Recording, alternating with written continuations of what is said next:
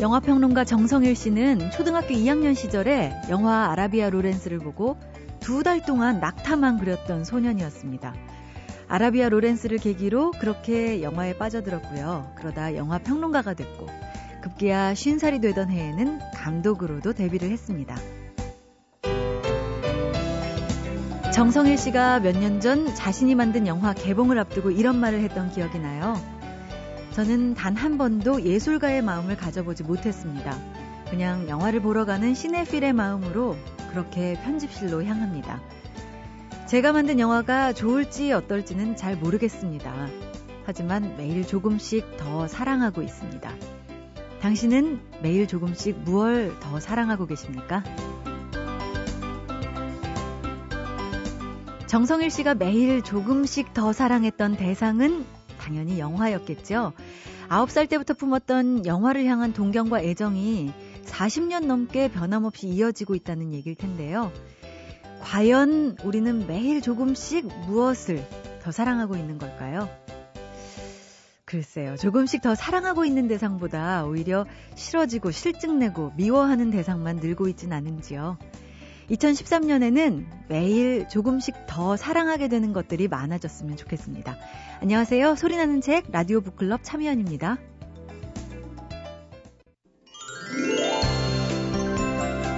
뮤지컬 영화 레미제라블의 인기가 정말 대단하죠. 그러면서 빅토르 위고의 소설 레미제라블 역시 베스트셀러에 올랐는데요.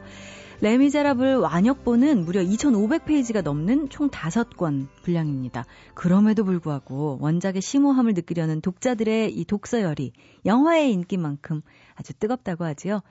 150년 동안 사랑받고 있는 레미제라블처럼 미래의 고전이 될 책을 찾아보는 시간입니다. 책마을 소식.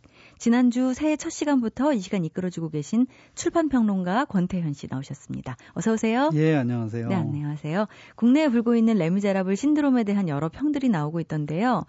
권태현 씨는 이 인기 요인 어디에 있다고 보시는지요? 뭐 많은 분들이 좋은 말씀들을 하셨는데 네. 제가 봤을 때는 이런 것 같습니다. 워낙 많이 알려진 작품이고요. 예. 그리고 이 작품을 완역본으로 읽은 사람들이 거의 없습니다. 네. 그러니까 어린 시절에 축약본, 음. 음, 그 고전 읽기방 같은 데서 네네네. 이제 말하자면 요약해 놓은 것들을 읽고 아, 나 레미제라블 읽었어. 네. 이렇게 하는 사람들이 많고요.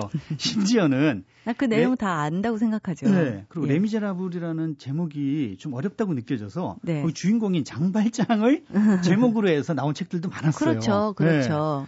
그렇게 읽고는 다 읽었다고 생각했는데 그게 아니다. 네. 그리고 뭐 어렵고 딱딱한 어떤 그런 형태가 아니라 뮤지컬로 만들어진 음. 어, 다 들어가 있는 영화가 있다. 네. 이렇게 하니까 관심이 우선 촉발이 됐고요. 예, 예. 그리고 보고 온 사람들이 아 너무나 대단하다. 이거 말고 이제 더 입소문- 있는 것 같아, 뭐 이런 거. 네, 입소문이 이제 같이 네. 이제 이 만났고 그리고 이제 뭐 입소문이나 뭐 알려졌다고 해서만 그렇게 되는 건 아니거든요. 네, 네. 에, 근데 그 작품 안에는 역시 고전은 고전이구나라고 느껴지는데요. 네. 그 안에는 우리 삶에서 보여지는 모든 것들이 사실은 다 들어가 있습니다. 네. 거기서 뭐 가난에서 비롯된 어떤 죄, 벌, 사랑, 집착, 증오 뭐 이런 어떤 것들이 다 들어가서 녹아 있기 때문에 네. 그것이 에, 우리의 어떤 그 마음을 움직이고 감동을 받고 그리고 더 크게 느끼게 하는 음. 그런 위력이 있었다. 네. 이렇게 생각을 합니다. 위대한 스토리에 대한 그런 호기심이겠죠. 고전임에도 불구하고. 이제 또 고전이, 미래의 고전이 될 수 있는 그런 책. 오늘 소개해 주실 책은 어떤 책인가요? 음, 강상중 교수라고 있는데요. 예. 제일교포 2세입니다. 네네. 그러니까 제일 한국인으로는 네네. 처음으로 도쿄 대학 정교수가 된 사람이거든요. 예, 예. 어, 지난번에 책 쓰셨던 거. 고민하는 힘이라는 책이 네, 네. 나와서 네. 일본에서는 밀리언셀러가 됐었고 네. 한국에서도 이제 꽤, 꽤 반응이 그랬죠. 좋았거든요. 네. 근데 그 고민하는 힘은 고도 성장의 시대가 끝나고 경제 위기가 찾아오면서 음. 이 불안과 고민에 휩싸여 있는 사람들에게 위로와 격려의 메시지를 보내고 있었는데 네. 그렇게 생각했었는데 사실은 읽다 보니까 굉장히 무거워졌던 것도 사실이에요. 근데 이제 거기서 그 저자가 이제 그렇게 얘기를 하는 겁니다. 어, 지금 이런 고민들을 안고 있는 사회다. 그런데 이것을 피하는 게 아니라 네. 이것을 좀 더 진지하고 예. 좀더 깊이 고민해야만 이 상황을 이겨낼 수가 있다. 맞아요. 뭐 이런 메시지였거든요. 요번에는 어떤 느낌인가요? 이게 이제 이 책의 후속편이라고 할 수 있는데요. 아, 예. 음, 제목이? 제목이 살아야 하는 이유입니다. 네. 살아야 하는 이유. 네. 근데 이제 이 책을 쓰게 된 계기가 아주 특별한데요. 예. 강상준 교수의 아들이 자살을 했습니다. 어. 그러니까 아주 극도의 신경증을 앓고 있었는데 왜 살아야 하느냐? 네. 왜 행복한 사람이 있고 불행한 사람이 있느냐? 어, 정말 그 이렇게 사는 게 인간에게 최선이냐? 뭐 이런 넋두리들을 막 이렇게 늘어놨었다고 하거든요. 네, 네. 그러다가 이제 어느 날 갑자기 세상을 떠난 겁니다. 어. 근데 너무 충격을 받았었는데 그러고 나서 몇 달이 지나지 않아서 일본에 대지진이 온 네, 거예요. 네. 그리고 이제 원전 사고가 네. 이제 왔고요. 네, 네. 그래서 이제 일본에서는 1년에 한 3만 명 정도가 자살을 한다 그래요. 네. 그리고 눈 깜짝할 사이에 2만 명이나 되는 그런 인구가 삽시간에 없어져 버리는 그렇죠. 응? 이런 상황 속에서 이제 이 시대의 어떤 절망적인 네. 징후를 읽어내는 겁니다. 네. 그래서 어, 이런 상황을 우리가 어떻게 받아들여야 하며 여기서 어, 이것을 어떻게 이겨내고 살아야 하는지 네. 그 이야기를 이제 써야 되겠다라고 어. 해서 음, 이 책이 이, 나오게 된 겁니다. 자식을 잃은 아버지가 해주고 싶은 이야기는 조금 더 본질과 가까운 처절한 이야기가 되지 않을까 하는 그냥 어, 생각을 미루어 짐작하게 되는데 그런가요? 예, 그렇습니다. 네. 어, 강상준 교수는 이제 이 시대의 위기를 이야기하면서 근대를 이야기하고 있습니다. 네. 그 고민하는 힘에서 얘기했던 그 근대. 예, 예. 그 근대와 함께 시작된 이 자본주의의 비정상적인 발전과 뒤틀린 행복론이 네. 예, 우리의 삶을 송두리째 흔들어 놨다. 음. 이렇게 보고 있는데요. 이 지금의 금융 자본주의는 카지노처럼 변해버렸다고 얘기를 하고 있습니다. 그래서 영리 활동은 일체의 모럴이나 윤리, 뭐 의미 부여가 떨어져 나가서 음. 승자만이 살아남아서 행복의 축배를 들고 네. 패자는 불행해질 뿐만 아니라 쓸모없는 인간으로 여겨진다는 겁니다. 네, 네. 물질주의 뭐 이런 것들을 생각하게 되는군요. 예. 예. 그래서 이제 이런 이야기를 하면서 강상준 교수는 그 고민하는 힘에서 그랬던 것처럼 독일의 사회학자이면서 사상가인 막스 베버의 이론하고 네. 또 일본의 국민 작가로 일컬어졌던 나스메 소세키의 작품을 인용을 하고 있는데요. 네, 네. 이 동양과 서양에서 거의 동시대를 살았던 두 거인이 음. 이미 100년도 더 지난 과거에 이 풍부한 통찰력으로 네. 근대의 불안이나 갈등 뭐 그 깊은 바닥을 들여다보면서 음. 행복 방정식의 한계를 누구보다도 날카롭게 간파했다는 사실을 보여주고 있습니다. 네. 그러니까 우리가 지금 겪고 있는 고민과 불안은 음. 근대가 시작되면서 함께 시작되고 있었는데 네. 그것을 제대로 깨닫지 못하고 그냥 떠밀려 오는 바람에 음. 돌이키기 힘든 상태까지 오고 말았다는 겁니다. 네. 이미 막스 베버나 나스메 소세키 같은 사람이 경고를 했음에도 불구하고 네, 네. 그것을 아프게 받아들이지 않고 그냥 막 달려오다가 이 지경에 이르렀다는 겁니다. 음. 그러면 이 행복 방정식의 한계를 말했는데 그렇다면 뭔가를 고쳐서 행복 방정식에 들어맞게 해야 되는 것 아닌가요? 예. 어떤 방법을 이야기할까요? 그 강상준 교수는 이제 세상이 이토록 절망적인 상태가 된 원인은 시장 경제라고 하면서 네. 그 중에서 특히 상품화해서는 안 되는 음. 인간과 자연과 화폐 네. 이 세 가지를 상품화한 것 때문이라고 합니다. 음. 그러니까 시장 경제에서 인간은 대체할 수 있는 노동력으로 취급이 돼 버렸고요. 네, 네. 자연은 소유하거나 지나친 개발로 온전한 삶의 터전을 잃게 했다는 거죠. 네, 네. 그리고 화폐는 물건을 교환하는 수단으로 쓰여져야 되는데 뭐 이자놀이 같은 금융 상품이 돼 버렸다는 겁니다. 음. 가치에 맞는 평가를 못 받고 예. 있다는 그런 이야기군요. 그래서 그럼에도 불구하고 새로운 삶의 의미를 찾자고 하면서 예. 어, 인간의 세 가지 가치를 회복해야 된다고 말하고 있는데요. 예, 그 예. 세 가지가 창조, 경험, 태도 음. 이렇게 세 가지입니다. 네. 그러니까 창조는 뭐 예술적인 창조를 포함해서 과학에서 이루어지는 발명이나 네. 기업 활동에서 이루어지는 기술 개발, 뭐 상품이나 서비스의 창조, 또 뭔가 업적을 쌓는 것 등을 말하는데요. 네, 네.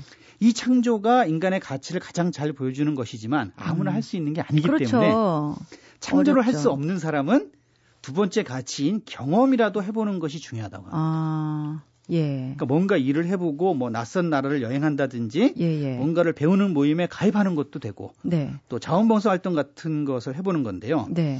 이것은 창조보다는 못해도 해보지 않는 것보다는 훨씬 낫고 예, 예. 이 경험만으로도 어, 인생의 무게가 더해진다는 겁니다. 어. 그런데 제가 이제 사실- 창조도 못하고 경험도 못하는 사람들이 있을 거 예. 아닙니까? 이런 사람들은 세 번째 가치인 태도만이라도 갖출 필요가 있다고 합니다. 어, 어떤 태도요?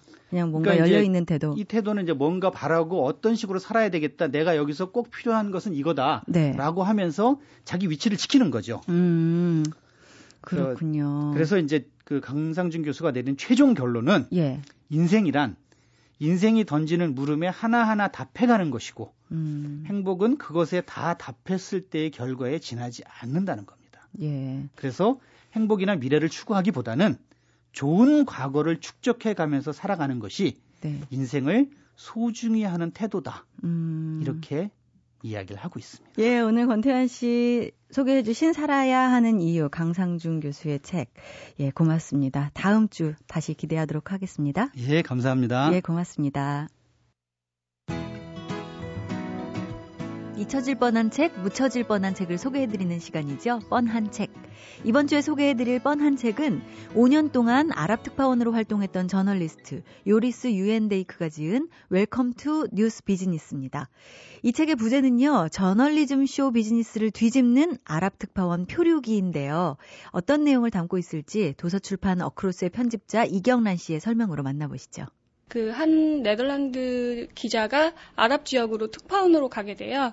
그런데 자기가 미디어로 이제까지 봤던 아랍과 실제 자신이 겪는 아랍이 너무 다르다는 것을 알게 됩니다. 그러면서 이제껏 우리가 알지 못했던 아랍의 실체와 그것들을 이제 보여주지 못했던 미디어 시스템에 대해서 르포르타주 형식으로 다뤄주고 있는 책입니다.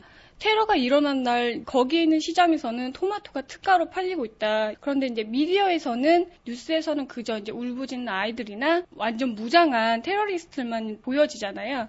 이 사람이 이제 가보니까 자기는 호텔 안에 있고 실제로는 바깥으로 나가질 못하는 거예요. 그리고 통신사들이 제공해주는 뉴스를 이 사람이 그냥 가공해서 내보낼 뿐이라던가 아니면 여기서 전해드립니다 하는 이 멘트 하나가 필요해서 이 사람이 간 거인 거예요. 그러니까 이런 문제들을 하나하나 다 짚 어주면서 어떤 시스템으로 움직이고 있는지 정말 A부터 Z까지 다 다뤄주고 있는 책입니다. Welcome to News Business. 우리가 뉴스로 목격하는 아랍의 사건들이 결코 100% 진실이 아닐 수도 있다 하는 것을 보여주는 책이군요. 때로는 사건이 조작되기도 하고 긴박한 상황만이 확대돼서 보도되기도 하고 심지어는 통신사가 제공하는 뉴스를 마치 기자가 현장에 직접 나가서 취재한 것처럼 꾸며지기도 한다는 건데요. 그렇게 비즈니스로 변질돼 버린 뉴스 산업 중에서 편집자 이경란 씨가 가장 인상적으로 읽었던 내용 하나를 더 소개해 주셨네요. 이 책에서 이제 팔레스타인과 이스라엘 분쟁도 이 책의 한 축인데요. 이스라엘이 되게 미디어 전에 매우 뛰어나다라고 지적을 하고 있어요. 그래서 만약에 팔레스타인이 자폭 테러를 일으킬 경우에 이스라엘이 가장 먼저 찾아가는 게 테러리스트의 부모라는 거예요. 가면 당연히 이 부모는 내 아들의 위대한 선택에 대해서 울부짖어 주니까 그 카메라 앞에서요. 그래서 이 저자분도 팔레스타인 테러리스트의 집에 찾아가게 됩니다. 아버지 가 아니나 다를까 내 아들이 정말 위대한 선택을 했고 내 아들은 영웅이다라고 울부짖고 있어요. 근데 동생이 몰래 이 사람을 불러요. 그 형이 테러를 일으켰을 때 입고 있었던 옷가지를 보여주는 거예요. 바지는 마구 총자국이 나 있고 이미 자켓의 윗부분은 없어져 있고 그런데 동생이 딱 이걸 보여주면서 아, 이거를 제가 어떻게 해야 될지 모르겠다고. 아버지는 지금 간신히 버티고 있다고. 만약에 아버지가 이걸 보시면 아버지는 돌아가실지도 몰라요. 라고 말을 해요. 그러니까 우리가 지금 보는 거는 마치 모든 팔레스타인들이 나라를 위해서 목숨을 다 버릴 수 있다고 그렇게 보이잖아요. 매우 비장하게만. 근데 이들도 똑같은 사람들이구나. 아, 그러면 거기선 사람들이 어떻게 살고 있지? 하고 더 들여다보고 싶게 만들었던 그런 부분이었어요. Welcome to News Business가 다루고 있는 것은 이렇게 아랍의 왜곡된 뉴스 산업이지만 독자들이 책을 통해서 깨닫게 되는 것은 우리에게 보여지는 뉴스가 전부가 아니라 는 사실이겠죠. 보이는 대로만 100% 믿을 것이 아니라 미디어 프레임 밖의 세상까지 넓게 들여다보는 시각을 가져가야 될 텐데요. 이 책이 주는 메시지를 이경란 씨가 이렇게 정리해 주셨습니다. 이 책의 그 아랍을 다루는 미디어들에 대한 얘기는 우리 사회를 보는 은유처럼 읽힐 수 있거든요. 요즘 정말 미디어에 대한 불신이 되게 심각하잖아요. 그래서 내가 이 미디어를 통해서 보여지는 뉴스들을 자기 스스로 읽을 수 있는, 뉴스를 자기 스스로 읽을 수 있는 힘을 길러주게 되는 책이에요. 이제까지 아랍을 다룬 책이나 그다음에 미디어 문제를 다룬 책들이 없었던 건 아닌데요. 근데 이 책은 좀 더 아랍 문제도 그렇고 미디어 문제도 매우 체계적이고 그러나 마치 소설을 읽는 것처럼 실감나게 현실감 있게 현장감 있게 다룬 책이기 때문에 그런 문제에 관심 있는 분들이라면 정독을 해보시면 정확히 파악이 되는 책이 아닐까 생각합니다. MBC 라디오 95.9 MBC 라디오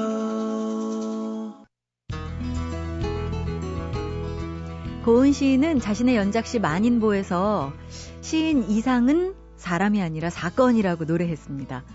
윤대영 작가는요, 시인 이상이 자신에게 암호이자 암초 같은 존재라고 했고요.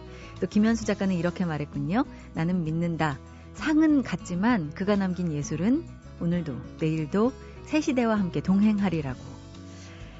네, 정말 그렇죠. 국문학사에서 가장 많은 연구가 진행되고 있는 작가가 이상이라고 하고요. 심지어 미술, 건축, 수학, 정신분석학 쪽에서도 그의 작품 연구가 활발한데요. 이번 주 북카페에서는 지난 20년간 이상 작품이 지닌 융합 예술적 측면을 총체적으로 연구하신 분을 모셨습니다. 최근에 이상 평전을 펴낸 서울대 디자인 학부 김민수 교수님 나오셨습니다. 반갑습니다. 네, 안녕하세요. 네, 김민수입니다. 반갑습니다. 책을 읽고 굉장히 꼼꼼하신 분이겠구나. 이런 인상을 가졌었는데요. 네, 또 그렇지 않습니다. 막상 그렇다. 모습을 보니까 또 이렇게 굉장히 예술가적인 모습이 눈에 띕니다. 네. 예. 교수님의 이상 평전 사실은 저도 이상의 팬이라고 생각을 했었거든요. 그런데 많이 챙겨 보고 많이 챙겨 읽었음에도 불구하고 굉장히 새롭게 느껴지는 부분이 많았어요. 네. 얼마나 깊이 연구를 하셨을지 그런 부분이 굉장히 뭐 미루어 짐작이 되더라고요. 어떠셨습니까? 일단은 소회가 어떠세요? 네, 일단은 그동안에 제가 고민했었던 내용들을 어, 이번 책을 통해서 이렇게 털어버릴 수가 있게 돼서 이제 홀가분하고요. 네. 또 이게 계기가 돼서 또 다른 연구를 진행할 수 있게끔 돼서 저로서는 굉장히 그 어, 기쁘게 생각하고 있습니다. 네, 이게 이제 총체적으로 거의 마무리돼서 뭐 백과사전처럼 생각을 해도 되는 걸까요? 제 소박한 바람은 정전을 만드는 거였었거든요. 정전을 만들다. 네, 이상 예. 연구에서의 하나의 그 틀이 될 수 있는. 네. 좀 어, 아직 미흡한 부분은 좀 있습니다만은 뭐 이것이 계기가 돼서 앞으로 이상을 제대로 바라보는 하나의 계기가 됐으면 하는 게 제 바람인 거죠. 네. 사실 근데 이 디자인학부 교수님이 이상 평전을 내신 걸 의아해 하실 분도 분명히 계실 겁니다. 뭐 네. 이상의 미술적인 부분도 있지만 건축적인 부분 뭐 그렇 기도 하지만 주로 이상 문학 연구는 국문학 전공자의 영역이 아닐까 하는 그런 고정관념 때문일 텐데요. 교수님도 이런 오해 때문에 좀 섭섭하신 적은 없으셨나요? 네, 물론 그런 부분들이 많이 있죠. 그 예. 제가 그동안에 연구했었던 내용들이 문학 외적인 뭐 보조 자료 정도로만 이렇게 그 이상 연구자들 사이에서 통용이 된다든지 네. 사실은 이제 그런 부분 때문에 이번 책을 본격적으로 삶과 작품을 한데 엮는 평전을 쓰게 된 계기가 바로 그 부분이었거든요. 예. 이제 그동안에 이제 문학계에서는 이상의 작품을 문학의 틀에 가둬놓고 왜곡된 시, 이상 신화를 그 거듭해서 만들어냈었던 측면이 있어요. 네. 네. 그리고 물론 뭐 이상이라는 작가가 문학을 통해서 많이 알려져 있지만 작가로서의 이상의 출발점과 생각의 근본은 바로 시각 예술에 있었거든요. 예. 어, 왜냐하면 그 사람은 화가이자 건축가였고 또 사파 그 디자이너이면서 또 활자 디자인도 같이 했었던 그 다재다능한 사람이었었거든요. 네. 어, 그렇기 때문에 디자인 전공자인 제가 그 이상에 대해서 언급하는 것은 전혀 이상한 일이 아니라 오히려 자연스러운 일이라고 저는 생각을 합니다. 예. 아까도 계속해서 왜곡된 신화라는 단어를 써주셨어요. 근데 사실 이상에 대한 신화가 있긴 합니다. 그런데 또 신화의 그 상반된 측면에서 보면은 또 극과 극의 평가가 있는 것이 그렇죠. 분명하거든요. 네. 김기림은 이 이상의 죽음이 한국 문학을 50년 후퇴시켰다라고 이야기를 했지만 정지용은 이상의 시에 대해서 쓸만하긴 하지만 그러, 그저 그렇다. 일본 젊은 시인들의 흉내를 낸다. 이렇게 예, 이야기했다고 전해지잖아요. 당대에도 이 평가가 엇갈렸던 것 같은데 지금도 이렇게 평가가 사실 과대평가됐다는 이야기도 있고 또 뭐 정말 선구자다 뭐 이런 이야기도 있는데요. 이상 평전을 내시면서 어떤 느낌이신가요? 사실 이상은 천재적인 작가로 인식되면서 지나치게 신화된 부분도 있습니다. 네. 그리고 말씀하신 대로 부정적인 시선도 있는 게 사실이고요. 근데 제가 연구한 바로는 이 부정적인 평가 이유가 한 두 가지 정도로 요약됩니다. 첫째는 이상의 그 초기 실험 시에 사용된 언어가 조선어가 아니라 일어였다라고 하는 거고요. 음. 이로 인해서 이상은 문단의 사생화로 일컬어지기도 하죠. 네. 둘째는 그의 글쓰기가 작가 자신이 속한 역사적이고 사회적인 그런 공동체를 그 담아내는 그런 어, 어떠한 의식도 갖고 있지 않았다라고 이제 그 사람들은 그 종종 이야기를 갖다가 하는 거죠. 시대가 담기지 않았다. 네. 예. 그러나 이제 이상이 일어를 사용했다는 것이 조선어를 무시했다거나 또는 정지용의 말처럼 일본 시인을 흉내낸 건 절대로 아니었습니다. 예, 예. 왜냐하면 이상은 조선어의 아름다움을 잘 알고 있었거든요. 그 얘가 이상이 쓴 산문 음. 아름다운 조선말이라고 하는 글에 보면 예. 검정콩 푸렁콩을 주마라고 음. 한 정주영의 19절의 그 푸렁 소리가 아주 네. 잊을 수 없는 아름다운 말솜씨라고 극찬을 하기도 했었거든요. 네네. 네. 그래서 그 이상의 작품은 얼핏 보기에 현실 인식을 결여한 것처럼 또 보이기도 하는데요. 그러나 실제로는 그렇지 않죠. 음. 그래서 제가 책에서 다 자세히 다뤘습니다마는 어, 이상 씨의 비밀을 해독하게 되면 그가 식민지 지식인으로서 얼마나 분투적으로 노력했는지 또 고뇌했는지 그런 걸 느낄 수 있습니다. 예. 그 이상에게 있어서 일본어란 그 단지 어떤 비밀을 새기는 도구였을 겁니다. 음. 그래서 일본어를 사용해서 일본이 만든 식민지 짝퉁 근대화를 암살하려 했던 의도를 담은 시를 쓴 거죠. 네. 그래서 저는 비유하자면은 책에서도 그런 얘기를 했는데 뱀을 잡기 위해 땅꾼이 뱀의 언어를 사용한 경우와 같은 것이 아니냐라는 음. 얘기를 갖다가 한 거죠. 네. 그래서 이 이상 그의 작품을 현실 인식이 없고 일본 작가를 흉내낸 거라고 말하는 것은 그거는 이상의 본 뜻을 이해하지 못한 오해라고 저는 생각합니다. 음, 1928년 19세에 그린 그로테스크한 자화상으로 교수님께서는 말씀을 시작해 주셨어요. 근데 이 자화상이 사실 우리에게 그렇게 많이 알려져 있지는 않잖아요. 네. 근데 그 그림이 그냥 우연히 된 그런 습작이 아니다. 이렇게 교수님 말씀해 주셨어요. 네. 그 그림은 굉장히 놀라운 그림인데요. 그 제가 책에서는 1928년 자화상이라고 이름을 붙였습니다. 예. 어, 그 자화상은 원래 1956년에 어, 임종국 선생의 이상전집에 처음 소개가 됐었는데요. 네. 그동안 문학 연구자들 사이에서 전혀 언급이 안 돼 있었던 그림입니다. 네. 어, 그 이상 초상화 중에서는 가장 그 빨리 나온 그림이 바로 그 초상화고요. 네. 근데 이 자화상의 특징을 보면 굉장히 섬뜩하게 다가오거든요. 음. 그 얼굴은 비대칭적이고 정수리는 함몰돼 있고 오른쪽 눈에는 안구가 없어요. 예, 예. 또 푹 파인 눈 밑에는 눈물 자죽이 있고 목은 잘려 있고 또 그 아래는 십자가와 가시밭길이 그 이렇게 이미지로 그려져 있거든요. 네. 그래서 저는 이 자화상이 이상의 그 독특한 내면적 세계관을 담고 있는 그림이라고 느껴졌습니다. 예, 예. 그래서 이 자화상이야말로 어떻게 보면은 이상의 그 커다란 예술적 실험과 계획을 그 위한 일종의 그 예술적 가면, 그 페르소나라고 음. 그 저는 생각을 갖다가 하는데 일종의 연출된 가면이었다라는 거죠. 예, 예. 네. 그래서 저는 이 자화상을 자연인 김혜경이 필명 이상보다 한 해 먼저 앞서 표명한 거로 음. 첫 번째 페르소나에 해당한다고 저는 그 봤던 겁니다. 예. 네. 19세 청년이 그런 예술적인 가면까지 미리 생각해가지고 이런 표현을 했다는 생각을 하면은 정말 천재이든지 네. 뭐 사실 막 우주인이다 막 이런 평가를 받을 만큼 그렇게 치밀했던가 하는 네, 맞, 생각도. 맞습니다. 이상이 그 죽고 나서 그 지인인 김기림이 했었던 이야기가 이상은 정말 대단히 철저한 인물이었었다라고 그 얘기를 하거든요. 예, 예. 그 바로 치열하고 철저함 그것이 음. 바로 이상의 본질이었었던 거죠. 예. 지금도 이 페르소나 이야기를 해주셨는데요. 어뭐 원래 본명이 김혜경이었고요. 네. 이상 말고도 꽤 많은 가명을 썼다고 이 책에도 언급해 주셨어요. 네. 가명도 일종의 페르소나였겠죠? 그렇죠. 이상은 여러 가지 페르소나를 구사를 했는데요. 예를 들면 식구라고 하는 가명도 있었고요. 예. 그거는 1932년 지도의 암시를 발표할 때 썼던 가명이고요. 예예. 예. 또 1934년에 박태원의 소설에다가 사파를 그릴 때는 또 하용이라고 하는 필명을 또 썼습니다. 음. 또 이외에도 그 자기의 글에서 여러 가지 가면을 설정했는데 예를 들면 절뚝발이, 절름발이, 또 곰보를 뜻하는 어, 그 얼굴뱅이, 예. 뭐 이런 게 모두 다 그 이상 자신의 예술적인 페르소나였었던 거죠. 네. 뭐 결국에 이런 그 불구자 이미지라고 하는 거는 자기가 시대 속에서 갖고 있는 이런 거세된 또는 어떤 그 불구자적인 그러한 그 캐릭터를 갖다가 그 상징하는 거라고 볼 수가 있겠죠. 본인이 느끼는 한계를 또 그렇죠. 네. 생각할 수도 있었을 거고요.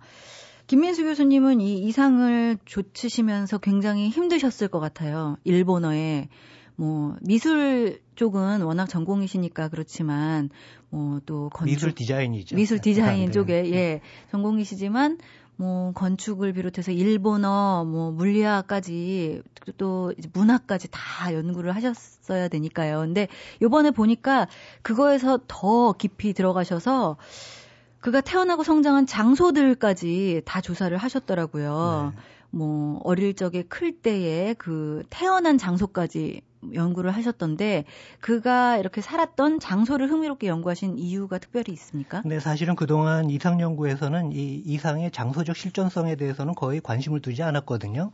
근데 이 장소가 얼마나 중요한 거냐면 일찍이 그 철학가 하이데커가 그런 얘기를 했어요. 인간의 실존과 경험을 이해하는데 장소가 굉장히 중요하다라는 음. 얘기를 갖다가 한 적이 있거든요. 예. 그래서 제가 이번에 정한 지필 원칙은 이상의 생애와 작품을 장소성에 기초해서 실증적으로 재구성해 보는 겁니다. 음. 그가 그 장소에서 어릴 적부터 경험하고 봤었던 체험과 기억들이 어떤 거였는지 또 그런 머릿속에 있는 어떤 시각 정보들은 뭐였는지 우리가 그런 걸 제대로 알았을 때만이 이상의 작품을 제대로 이해할 수 있을 거라고 생각을 한 거죠. 예. 뭔가 어떤 획득이 있었나요? 네, 뭐 여러 가지 그 어렸을 때 그 동네에서 봤었던 여러 가지 이미지들이 그 예. 구체적으로 시에 녹아져 있는 부분도 있었고요. 예. 어, 또, 그, 네, 그 시, 어떤 시와도 또 연결되고 있는 부분들이 굉장히 많이 있었습니다. 음. 그, 살고 있었던 곳이 서천 일, 일대였고, 예. 그, 이상이 어릴 때부터 경성고공 다닐 때까지 늘 어, 다녔었던 앞길에 뭐가 있었냐면 바로 경복궁 안에 조선총독부가 신축되고 있었거든요. 예, 예. 그래서 그런 공사 현장에서 느꼈었던 각종 시각적 풍경과 소음들, 음. 뭐 이런 것들이 어린 이상에게 그 다가갔었던 부분들이 굉장히 많이 있었던 거죠. 예, 그쪽도 굉장히 많이 다녀오셨을 것 같은데요. 이상이 백부의 집에서 자랐다는 사실은 많이 알려져 있는데 그 네. 백부의 집이 서울 어디쯤이었는지는 사실 관심이 별로 없었습니다. 근데 네. 조금 전에 서촌이라고 말씀을 해주셨는데 거기가 지금 청와대 옆쪽 효자동 그쪽이죠? 네, 맞습니다. 요즘 레스토랑들 많이 생기는. 이제 북촌 다음으로 지금 개발되고 있는 곳인데요. 예, 예. 그 제적 등본에 따르면 이상이 태어난 곳은 경성부 북부 수나방의 반정동으로 되어 있습니다. 네. 한데 제가 조사해 보니까 이 반정동이라고 하는 지명은 구한말은 물론 일제강점기에도 존재하지 않는 지명입니다. 어, 어떻게 된 재미난 거죠, 일이죠. 예. 그 아마도 그 이 반정동은 사라진 동명이거나 음. 아니면 박정동이라고 하는 지명의 오기일 가능성이 있다는 거죠. 예, 박정동이라는 네, 박정동이라고 있었나요? 하는 일, 그 동네는 있었어요. 예. 옛날에 바구물, 바구물골이라 그래서 예, 예. 그, 그 동명이 있었는데 그래서 만약에 박정동의 오기라면 이상이 태어난 곳은 오늘날 궁정동과 효자동이 겹쳐지는 일대라고 볼수 음, 있습니다. 예. 근데 이상의 집 근처에 살았던 어떤 인물에 대한 공포성이 13인의 아해가 도로로 질주하오. 길은 막다른 골목이 적당하오. 제1의 아해가 무섭다고 그리오. 이렇게 시작되는 이 오감도의 연작시 시 제1호에 투영되어 있다고 이렇게 연구하셨더라고요. 네. 제가 실제로 그 막다른 골목의 실체가 뭔지 한번 답사를 통해서 그동안에 추적해 봤는데요. 네. 당시에 서천에는 친일 매국노 윤동, 윤덕영의 그 서양식 별장이 있었습니다. 네. 그래서 당시에 한 신문 기사를 보면 이런 말이 나와요. 어린아이들조차 악마가 얼어붙은 것처럼 흉하게 보아서라고 하는 보도 기사가 나오게 되는데요. 그만큼 이 별장이 당시 아이들에게 공포의 대상으로 비춰졌었던 거죠. 네. 한데 제가 동네 어른한테 확인해 봤더니 그 이 별장이 실제로 그 막다른 골목에 위치하고 있었다는 겁니다. 음. 네, 그래서 이 일대에 살았던 아이들에게 이 막다른 골목에 이르러서 이런 뾰족 지붕에 뿔 달린 악마 같은 집과 마주했던 이상의 어릴 적 체험이 그 깊숙이 새겨져 있었던 거죠. 네. 그런 의미에서 시제 1호에 나오는 막다른 골목과 아이들은 이상이 어릴 때 체험한 장소 이미지에서 유래했을 가능성이 큰 거죠. 네. 그래서 이러한 체험이 훗날 그 어, 막다른 골목에서 갈등하는 의미로 이제 진전이 된 거라고 저는 봅니다. 네. 어, 무슨 얘기냐면 폐결핵으로 인해서 죽음의 공포로 이 진전이 되면서 생애 막다른 골목에서 바로 이 막다른 골목의 이미지를 이상희 시에다가 시제 1호에서 표명을 한 거죠. 예. 그리고 교수님의 이상 평전에서 굉장히 중요하게 다뤄주고 있는 시가 있더라고요. 원문은 1어로 돼 있는데 김민수 교수님이 이 시를 직접 새로 번역하셨습니다. 네. 또팔 시의 출발. 그쵸? 네. 그 중에 앞부분을 읽어드리자면, 균열이 들어간 장가 인형의 땅에 한 자루에 곤봉을 꽂는다. 한 자루인 채로 커져간다. 수목이 자란다. 이상 꽂는 일과 자라는 일의 원만한 융합을 가리킨다. 사막에 자란 한 그루의 산호나무 옆에 멧돼지 같은 사람이 생리당하는 일을 당하는 일 없이 외롭게 생리하는 일에 의해 자살한다. 만월은 비행기보다 신선하게 공기를 추진한다는 일의 신선함은 산호나무의 음울함을 보다 늘리는 것 전의 일이다. 윤부전지 전개된 지구위를 앞에 둔 설문 하나. 곤봉은 사람에게 땅을 떠나는 고개를 가르치지만 사람은 이해하는 것이 불가능한 것인가? 지구를 굴착하라. 동시에 생리작용을 야기하는 상식을 포기하자.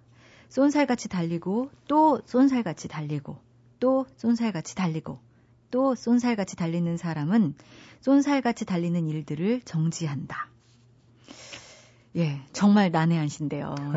바로 또팔 시의 출발인데 사실 이 시는 그동안 차팔 시의 출발이라고 번역돼 왔었잖아요. 네. 이 한자로 표기된 또 차자를 한자음 그대로 차라고 읽지 않고 또라는 의미로 읽으셨는데 일단 그동안 이 시가 어떻게 해석되어 왔는지 짚어주시고 교수님은 또 어떻게 해석을 하셨는지 좀 설명이 필요한 것 같습니다. 네, 그동안 이 시야말로 해석이 굉장히 분분했었던 시인데요. 예. 제가 이 방송이라서 참 그 말씀드리기 낯뜨거운 해석도 있습니다만은 예, 예. 특히 그 첫 번째 시행에 보면 균열이 들어간 장가인형의 땅에 한 자루에 곤봉을 꽂는다. 예. 이게 이제 진창의 땅에 곤봉을 꼽는다라고 하는 얘기로 쉽게 설명이 될 수 있을 텐데, 네네. 네. 뭐 그동안에 어떤 문학 이론가들은 이 부분을 굉장히 그 성적인 그러한 그 음. 부분으로 해석을 갖다가 하기도 했었고요. 예, 예.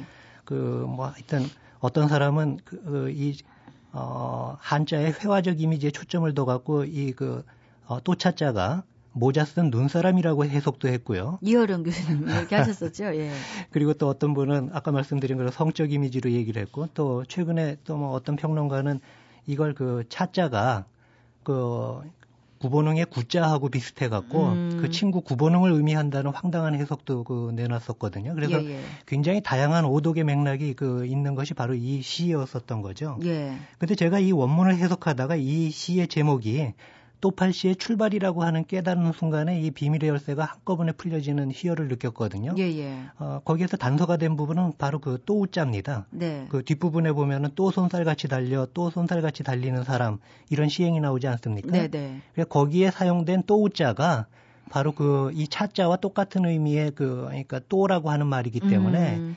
이 시는 바로 그 어, 또팔 시의 그 출발이라고 하는 그 시가 된다는 거죠. 그렇게 네. 해서 시를 읽어 나가게 되면은 이거는 바로 굉장한 어떤 그 그러니까 이상의 어떤 삶의 의지에 대한 그런 그 분투적인 시로 그 다가오게 됩니다. 네. 네. 그러면 여기서 8시는 뭔가요? 그 숫자 숫자 8은 그 네. 땅을 땅을 팔 사람, 네, 네. 땅을 파다를 숫자 8로 그 그러니까 어, 운유적으로 표현한 거죠. 예. 그래서 또 다시 땅을 팔려고 하는 사람, 그러니까 네. 좌절하지 않고 끊임없이 땅을 파서 이 질척거리는 어떤 인생에서의 새로움을 개척해 나가려고 하는 불굴의 의지를 갖다가 이 시에서 담아낸 거죠. 예.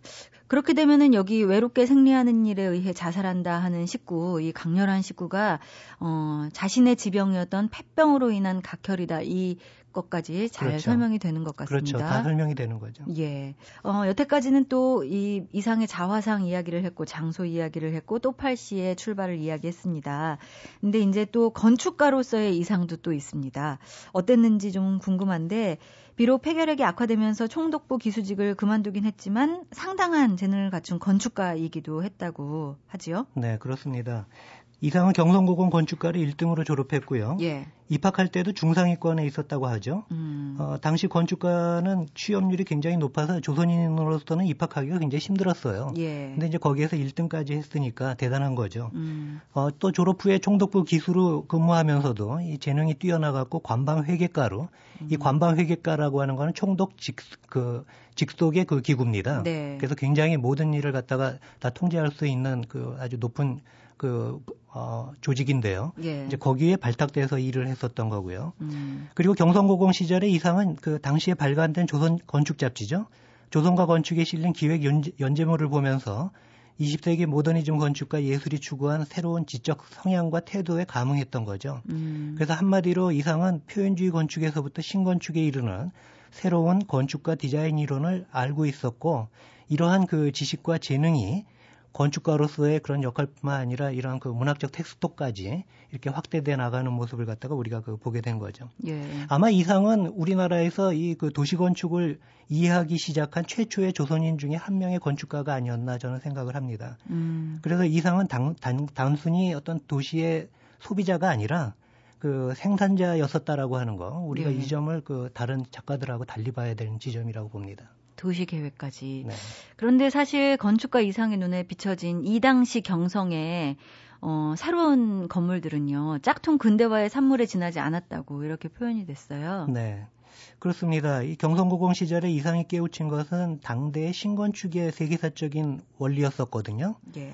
그러나 이제 총독부 건축가에 들어가 봤더니 이상이 실제로 할 수 있는 일은 거의 없었어요. 음. 오히려 전근대적인 식민 건축물을 답습하는 일뿐이었었던 거죠. 예, 예. 그리고 식민지 조선에 세워져 있었던 근대 건축이라고 하는 거는 거의 다 19세기 서구 건축이 먹다 버린 이런 짝퉁 이미지를 갖고 그 그 일본이 네. 그 식민지에다가 시행을 하고 있었던 거고 음. 그러다 보니까 이상은 바로 이러한 짝퉁 근대의 암살을 이제 그 기획했었던 거죠. 음. 그래서 이러한 은밀한 생각을 담은 시가 바로 이상한 가역 반응이었었다는 겁니다. 예. 이 이번에 새로 해석한 이 이상한 가역 반응의 가치가 그가 일본어로 번역, 반역의 언어를 구사했다는 점이 바로 그 중요하다고 봅니다. 네. 그래서 그가 반역의 뜻을 새긴 시를 1인들이 발간한 이 조선과 건축에 발표했다는 사실이 굉장히 역설적인 의미를 증폭시키는 거죠. 음. 네. 그 당대에 저는 그 저항의 형태와 언어가 모두 똑같아야 한다고 보지 않습니다. 물론 이상하나 이육사 같이 이 저항시를 쓴 시인도 있었고요. 예.